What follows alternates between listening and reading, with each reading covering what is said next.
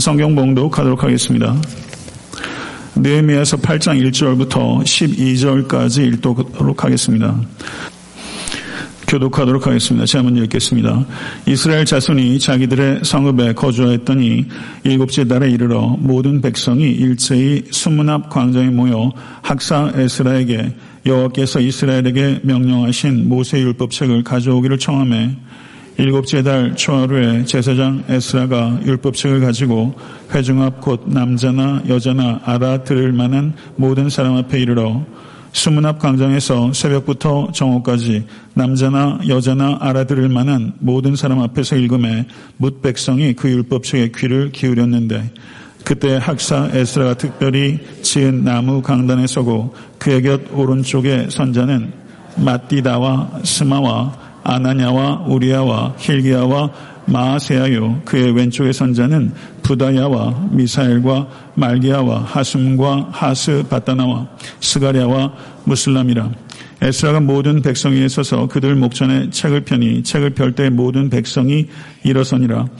에스라가 위대하신 하나님 여호와를 송축하며 모든 백성이 손을 들고 아멘 아멘하고 응답하고 몸을 굽혀 얼굴을 땅에 대고 여호와께 경배하니라. 예수아와 바니와 세레바와 야민과 아굽과 사부대와 호디야와 마아세야와 그리다와 아세랴와 요사밭과 하난과 블라야와 레위 사람들은 백성이 제자리에 서 있는 동안 그들에게 율법을 깨닫게 하였는데 하나님의 율법책을 낭독하고 그 뜻을 해석하여 백성에게 그 낭독하는 것을 다 깨닫게 하니 백성이 율법의 말씀을 듣고 다 우는지라. 총독 느헤미야와 제사장 겸 학사 에스라와 백성을 가르치는 레위 사람들이 모든 백성에게 이르기를 오늘은 너희 하나님 여호와의 성일이니 슬퍼하지 말며 울지 말라 하고 느헤미야가 또 그들에게 이르기를 너희는 가서 살진 것을 먹고 단 것을 마시되 준비하지 못한 자에게는 나누어 주라. 이날은 우리 주의 성인이 근심하지 말라. 여호와로 인하여 기뻐하는 것이 너희의 힘이니라 하고 레위 사람들도 모든 백성을 정숙하게 하여 이르기를 오늘은 성일이니 마땅히 조용하고 근심하지 말라 하니 모든 백성이 곧 가서 먹고 마시며 나누어 주고 크게 즐거워하니 이는 그들이 그 일거 들려준 말을 밝히 암이라. 아멘. 한 사람이 창문 앞에 서 있었습니다. 저도 창문을 좋아합니다. 창 앞에 서는 거 좋아하고 전신 창문이 있는데 가면 괜히 이렇게 마음도 투명해지는 것 같아요. 제 친구 목사가 목회하는 곳에 갔는데 그쪽 그 배경 뒤쪽으로 완전히 전체가 다 창문이어가지고 얼마나 좋았는지 몰라요. 목사님 설교가 영 신통치 못하면 밖에 쳐다보겠다 이런 생각 들긴 했습니다. 한 사람이 산장에서 창문 앞에 서 있었습니다. 창문 앞에 서 있었던 이유는 창문 바깥에 산세가 너무 아름다웠기 때문입니다. 그리고 그 산에가 바라본 산도 여느 산이 아니라 알프스 산이었습니다. 그가 산을 붙들은 것일까요? 아니면 그를 산이 그가 산에 붙들린 것일까요? 성경은 하나님의 영광을 바라볼 수 있는 창입니다. 우리가 말씀을 붙들은 것일까요? 아니면 우리가 말씀에 붙들린 것일까요? 어느 쪽일까요? 예, 저도 말씀의 창 앞에서 서성거리기 시작한 게 제 십 대였습니다. 그 말씀의 창 앞에 제가 서성거린 지 이제 사십 년 됐습니다. 저의 지난 삶을 되돌아보게 되면 제가 말씀을 붙들었다라고 하기보다는 말씀에 붙들린 삶이었다 이렇게 생각할 수 있을 것 같습니다. 십팔 세기 말 영국 웨일즈의 작은 마을에 열 살밖에 안 되는 어린 소녀 메리 존스란 아이가 있었습니다. 이 소녀는 하나님의 말씀을 너무나 사랑했습니다. 그러나 성경이 없었습니다. 당시의 성경은 너무나 비싸고 희귀했기 때문에 아주 작은 수의 부유한 사람만이 성경을 가지고 있었기 때문입니다. 그렇지만 이 소녀는 말씀을 너무나 읽고 싶었기 때문에 매일 저녁이면 이웃에 사는 윌리엄 휴시의 집에 가서 성경을 읽곤 했습니다. 메리는 그때 결심했습니다. 나는 몇 년이 걸리더라도 돈을 모아서 성경을 꼭 사야지 하고서 돈을 모으기 시작했습니다. 여러 가지 일들을 하면서 삭바느질도 하고 추수 때 어른들 추수 도와주면서 돈을 좀 모았는데 아버지가 병에 걸려서 병수발하면서 약값으로 모은 돈이 대부분 들어와서 이 소녀가 열 살 때부터 모으기 시작해서 육 년 동안 꼬박 모아서 열여섯 살 때 성경을 비로소 살 수 있는 돈을 마련하게 된 것입니다. 그리고 메리가 삼십이 킬로미터나 떨어진 곳에 성경 보급을 하는 사람이 있다고 얘기를 들었고 거기에 찰스라는 신사를 만나게 됩니다. 그러나 이 찰스 씨가 이 메리 존스에게 더 이상 팔 수 있는 성경이 없다. 한 권 남아있는데 이미 살 사람이 결정되어 있다. 라는 이야기를 한 것입니다. 메리 존스는 그 자리에서 절망감으로 어떻게 할지 몰라서 하염없이 울기 시작했습니다. 이 메리 존스를 바라보더니 찰스 씨는 감동을 했고 잠시 생각을 하더니 자신의 성경을 이 메리에게 주었습니다. 그리고 이 찰스 씨가 런던에 가서 자기 지인들과 이야기하면서 자연스럽게 이 메리 존스의 이 성경을 사랑하는 이 귀한 마음에 대해서 나누게 됐고 그리고 그 마음에 감동받은 저명한 런던의 그 사람들이 천팔백사 년 삼월 칠일에 영국 성서 공회가 탄생하게 된 것입니다. 메리 존스가 천팔백육십사 년에 여든 세의 나이로 하나님의 부르심을 받았습니다. 메리 존스의 손에 성경을 갖게 된 것은 열여섯 살, 그리고 그 성경이 메리 존스와 동행한 세월이 육십사 년. 이 메리 존스의 그 성경책, 그것이 영국 성서공회에 지금 보존되어 있다고 합니다. 제가 설교를 준비하면서 그래서 저도 어저께 성경 한 권 새로 샀습니다. 저하고 한 육십 년쯤 한번 손때 묻혀가면서 한번 동행해 보려고요. 성경책이 여기저기 너무 많다 보니까 제 손때를 묻힐 성경이 없어요. 그게 저한테도 좀 문제다. 셀러폰이 있고 성경 너무 많고 하다 보니까 제 분신같이 손때를 묻은 성경이 없더라고요. 그래서 색연필도 잘 갈아놓고 이제 제대로 한번 색칠해보면서 손때를 묻혀보리라. 그런 생각을 제가 했어요. 조선에 복음이 들어오고 성서 주일이 조선 땅에 처음 세워진 것이 천팔백구십구 년입니다. 성서 주일은 하나님께서 우리에게 계시의 말씀을 주신 것을 감사하고 이 말씀을 널리 반포될 수 있도록 무심양면으로 헌신을 다짐하는 귀한 적입니다.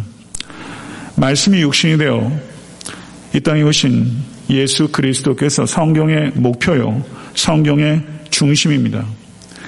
구약 성경은 성육신 하실 예수 그리스도에 대한 예언의 말씀이라면 신약 성경은 성육신 하신 예수 그리스도에 대한 증언의 말씀입니다. 그래서 구약과 신약은 예언과 증언의 말씀, 오실 그리스도에 대한 예언과 오신 그리스도에 대한 증거와 다시 오실 그리스도에 대한 약속이 기록되어 있는 것이 성경입니다. 예수께서는 육신을 입고 이 땅에 오신 하나님의 말씀입니다. 믿으십니까?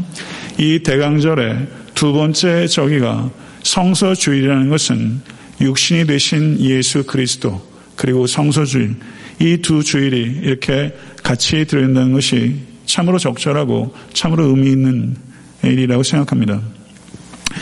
오늘 성,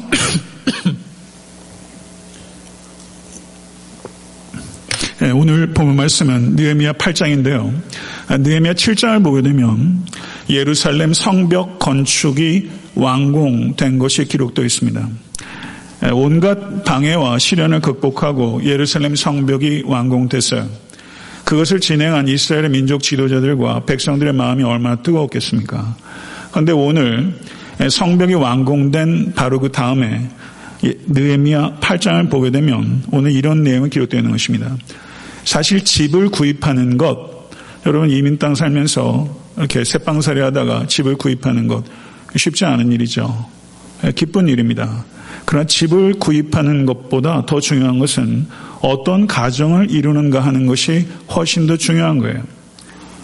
무너진 성전을 재건하고 무너진 성벽을 재건하는 것, 이것은 민족의 정체성과 밀접한 관계가 있는 중차대한 일입니다. 그렇지만 성전을 재건하고 성벽을 재건하는 것보다 더 중요한 일, 더 본질적인 일, 더 정체성에 관한 일, 그것은 성경을 회복한 일입니다. 하나님의 말씀이 회복되는 것이 부흥의 본질입니다. 성전을 재건하는 것보다, 성벽을 재건하는 것보다 더 중요한 것이 있나니 그것은 말씀을 듣고 순종하는 것입니다. 라는 것이 이와 같은 문맥을 통해서 우리에게 전달되는 것입니다. 느헤미야 팔 장을 보게 되면 하나님의 말씀을 들으려고 하는 열정을 가지고 있는, 말씀에 귀 기울여 하는 백성들과 그리고 영적 목마름을 가지고 있는 이들에게 그들을 해결시켜주는 에스라와 레위인들에 대한 이야기가 기록되어 있어요. 이것은 너무나 행복한 조합입니다. 말씀을 드리려는 회중과 말씀을 깨닫게 해주는 영적 지도자의 행복한 조합이 있는 예루살렘 성벽 밖 숨은 광장이에요. 저는 이 자리가 애틀랜타 섬기는 교회가 이와 같이 말씀의 갈급한 회중과 그리고 그 갈급함을 해결시켜주는 말씀의 사역자들이 행복한 만남이 지속적으로 이루어지는 그런 교회 공동체가 될 수 있게 되길 간절히 소원합니다. 일 절과 이 절을 보게 되면 사건의 배경이 기록되어 있습니다. 이스라엘 자손이 자기들의 성읍에 거주하였더니 일곱째 달에 이르러 모든 백성이 일제히 수문 앞 광장에 모여 학사 에스라에게 여호와께서 이스라엘에게 명령하신 모세의 율법책을 가져오기를 청하매 일곱째 달 초하루에 제사장 에스라가 율법책을 가지고 회중 앞 곧 남자나 여자나 알아들을 만한 모든 사람 앞에 이르러 라고 말하고 있습니다. 유대인들에게 일곱째 달은 중요한 달입니다. 일곱째 달에 나팔절도 있고 속죄일도 있고 그리고 초막절도 있기 때문입니다. 수문이 도대체 어딘가? 학자들마다 갑론을박이 많은데 이 수문의 위치를 정확하게 확정 짓는 것보다 더 중요한 게 있습니다. 그것은 수문의 정확한 위치보다 중요한 것은 그 수문 앞에서, 수문 앞 광장에서 하나님의 말씀이 낭독되었다는 사실입니다. 완성된 성벽 바로 앞에서 하나님의 말씀이 낭독된 것입니다. 백성들에게 전달되는 메시지가 있죠. 무엇입니까? 성전산 바로 앞에 있는 성벽 그리고 바로 앞에 있는 수문 앞에서 하나님의 율법이 완성된 것은 그 율법이 낭독되는 것을 본 백성의 시야에 성전도 들어오고 성벽도 들어오는 것입니다. 여기서 강조되는 게 뭘까요? 율법이, 하나님의 토라가 성전보다, 성벽보다 더 위대하고 중요한 것이라는 사실입니다. 이 말씀이 지금 우리들에게, 우리들 앞에 있는 것입니다. 성도 여러분, 율법의 말씀이 낭독될 때 회중들은 남자도 있었고 여자도 있었습니다. 일반적으로 여자들에게 율법이 낭독되지 않습니다. 그러나 이 자리에는 여자도 있었고 알아들을 만한 사람들도 있었다라고 말하면서 두 번이나 회중들이 남자와 여자와 알아들을 만한 사람이 있었다라고 이야기하고 있는데, 알아들을 만한 사람이 포함하는 대상은 어린 아이들을 포함하는 것입니다. 수문 앞 광장에 뭇 백성이 남녀노소 할 것 없이 뭇 백성이 그곳에서 여호와의 말씀을 듣고자 있었던 것입니다. 성도 여러분, 저는 우리 애틀랜타 섬기는 교회가 남녀노소 할 것 없이 특별히 알아들을 만한 어린아이까지도 하나님의 말씀에 경청하고 그 말씀이 떨어지기를 기다리는 말씀 공동체가 될 수 있게 간절히 소원합니다. 시편 백십구 편 백삼십일 절을 보게 되면 내가 주의 계명을 사모함으로 입을 열고 헐떡였나이다. 이렇게 말하고 있어요. 다시 한번, 다시 한번 읽어볼까요? 내가 주의 계명들을 사모함으로 내가 입을 열고 헐떡였나이다. 입을 열고 헐떡일 만큼 말씀을 사모해 보신 적이 있으십니까? 시편 백십구 편 백사십칠 절과 백사십팔 절은 이렇게 말합니다. 다 같이 읽겠습니다. 내가 날이 밝기 전에 부르짖으며 주의 말씀을 바라싸우며 주의 말씀을 조용히 읊조리려고 내가 새벽녘에 눈을 떴나이다. 이렇게 눈을 뜬 새벽녘이 여러분에게 있으시기를 간절히 축원합니다. 주의 말씀을 읊조리라고 새벽에 눈을 뜬 사람, 이 얼마나 경건하고 아름다운 사람입니까? 이 얼마나 복된 인생입니까? 제가 에베소 그 강의를 하는데요, 오늘 이제 네 번째 시간이 맞춰져요. 그 다음에 제가 이제 강의할 과목은 이제 마가복음 강의할 생각, 그 다음 구약을 강의할 생각인데, 저는 에베소서에 대한 각별한 애정을 갖고 있습니다. 에베소서를 너무나 사랑했던 종교 개혁자는 존 칼뱅이에요. 그리고 마틴 로이드 존스가 이 에베소서를 너무나 사랑했어요. 근데 이 마틴 로이드 존스 목사님이 이렇게 에베소서 주석에 본인 설교집에 이렇게 적어놨더라고요.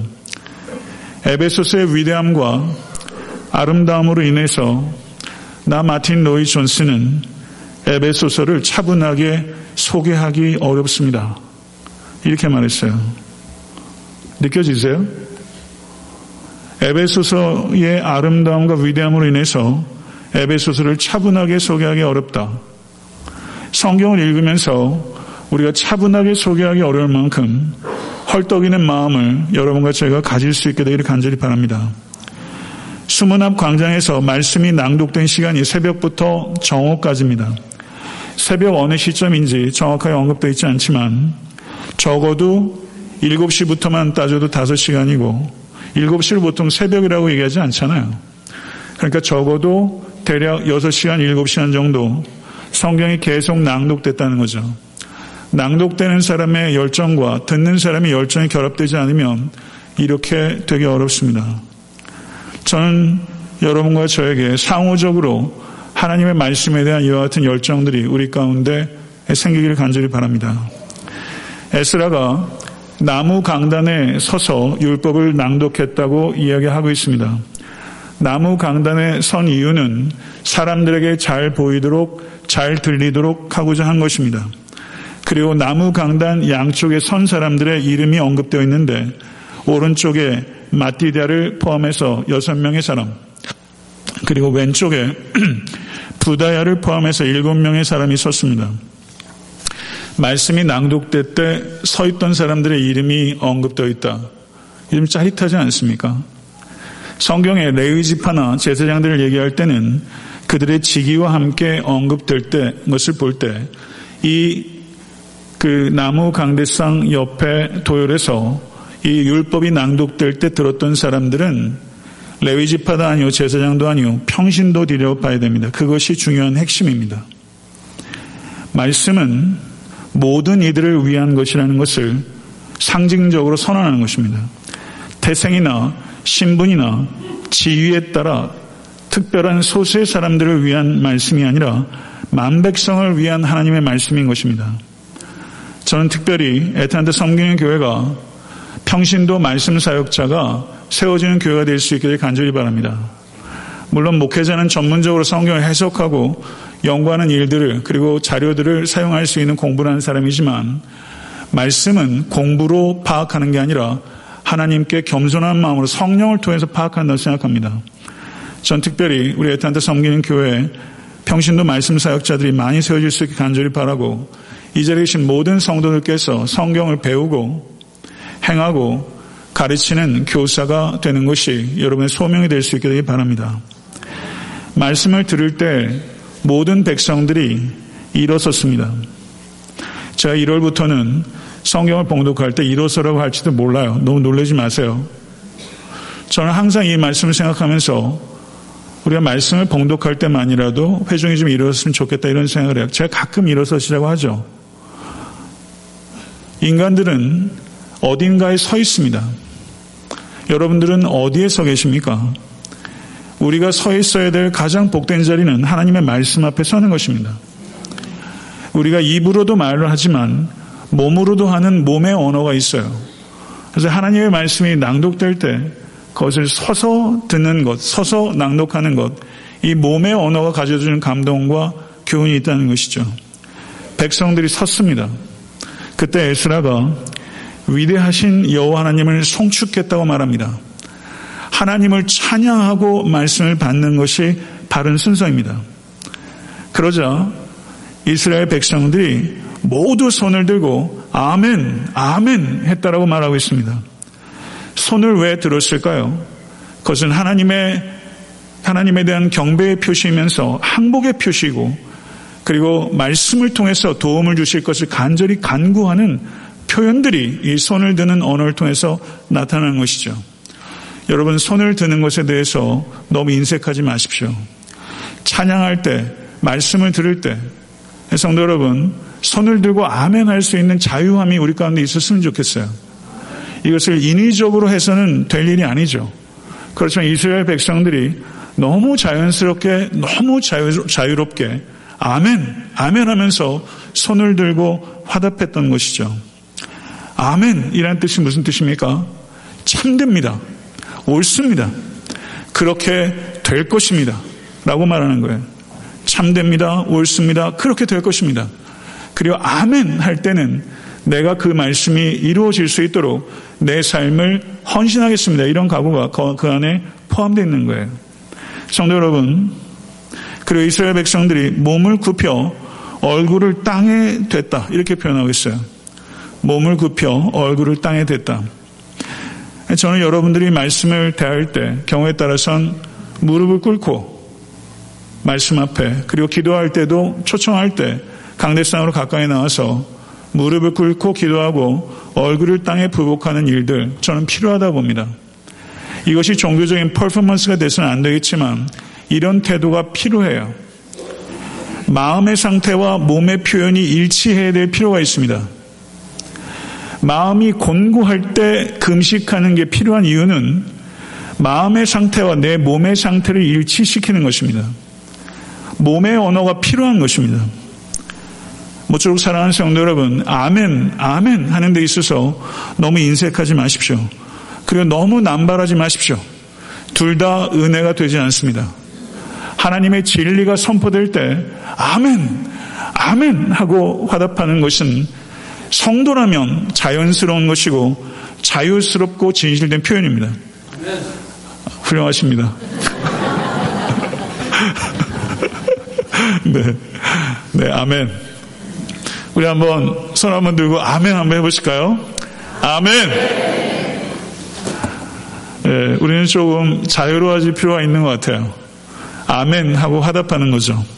그럼 내 영혼이 고양돼요. 그런 부분이 분명히 있어요. 성도 여러분, 칠 절과 팔 절을 보게 되면 레위인의 역할이 기록되어 있습니다. 그 이름들이 기록되어 있어요. 예수아와 바니와 세레바와 야민과 아굽과 사부대와 호디아와 마아세아와 그라다와 아사랴와 요사밭과 하난과 불레아와 레위 사람들은 백성이 제자리에 서 있는 동안 그들의 율법을 깨닫게 하였는데 하나님의 율법책을 낭독하고 그것을 해석하여 백성에게 그 낭독하는 것을 다 깨닫게 하니 이렇게 나오죠. 저는 천국의 어떤 책에 제 이름도 말씀을 깨닫게 한 사람 이름으로 안선홍이 그 안에 들어가면 얼마나 좋을까 그런 생각이 드네요. 레위인들의 이름이 여기 기록되어 있어요. 여기는 레위인이라 밝히고 있죠. 아까 남우강대성 옆에는 밝히지 않습니다. 평신도란 얘기예요. 이 레위인들이 말씀을 해석하고 깨닫게 하는 일을 했습니다. 말씀을 해석하고 깨닫게 하는 말씀 선생들이 지속적으로 배출되는 교회가 되어야 됩니다. 말씀이 회복이 없는 부흥은 없기 때문입니다.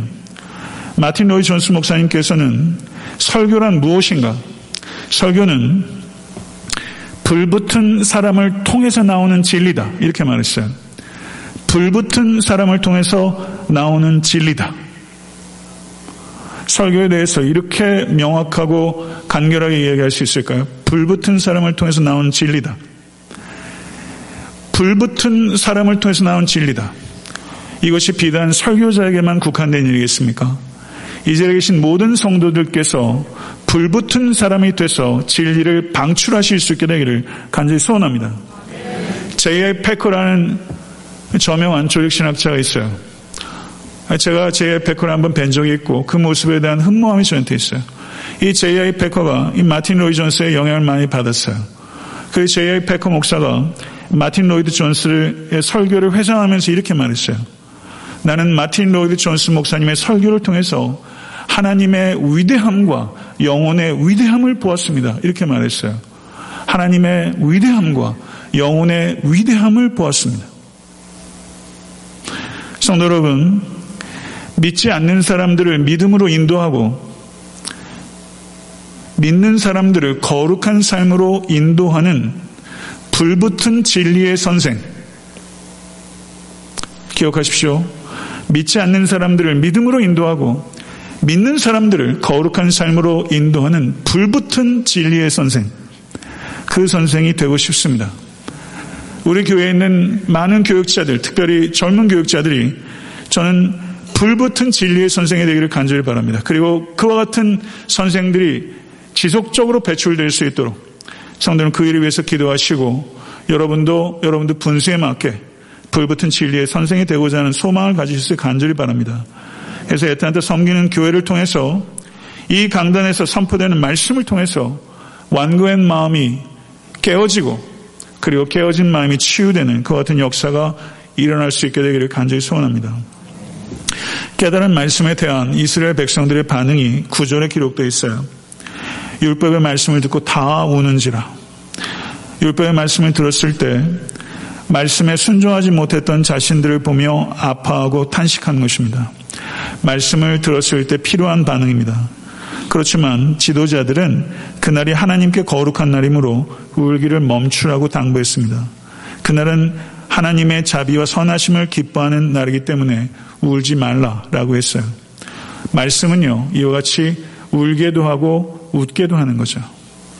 여러분과 제가 말씀으로 울고 웃는 사람 될 수 있길 간절히 바랍니다. 십 절을 한번 보십시오. 십 절을 보게 되면 느헤미야가 또 그들에게 이르기를 너희는 가서 살진 것을 먹고 단 것을 마시되 준비하지 못하는 자에게는 나누어 주라. 이날은 우리 주의 성일이니 근심하지 말라. 여호와로 인하여 기뻐하는 것이 너희의 힘이니라. 아멘. 우리가 잘 알려진 말씀이에요. 여호와로 인하여 기뻐하는 것이 너희의 힘이니라. 말씀을 통해서 은혜를 받았던 사람들에게 느헤미야가 가서 뭐라고 말해요? 육의 양식들을 나누라. 그리고 없는 자들에게 주라.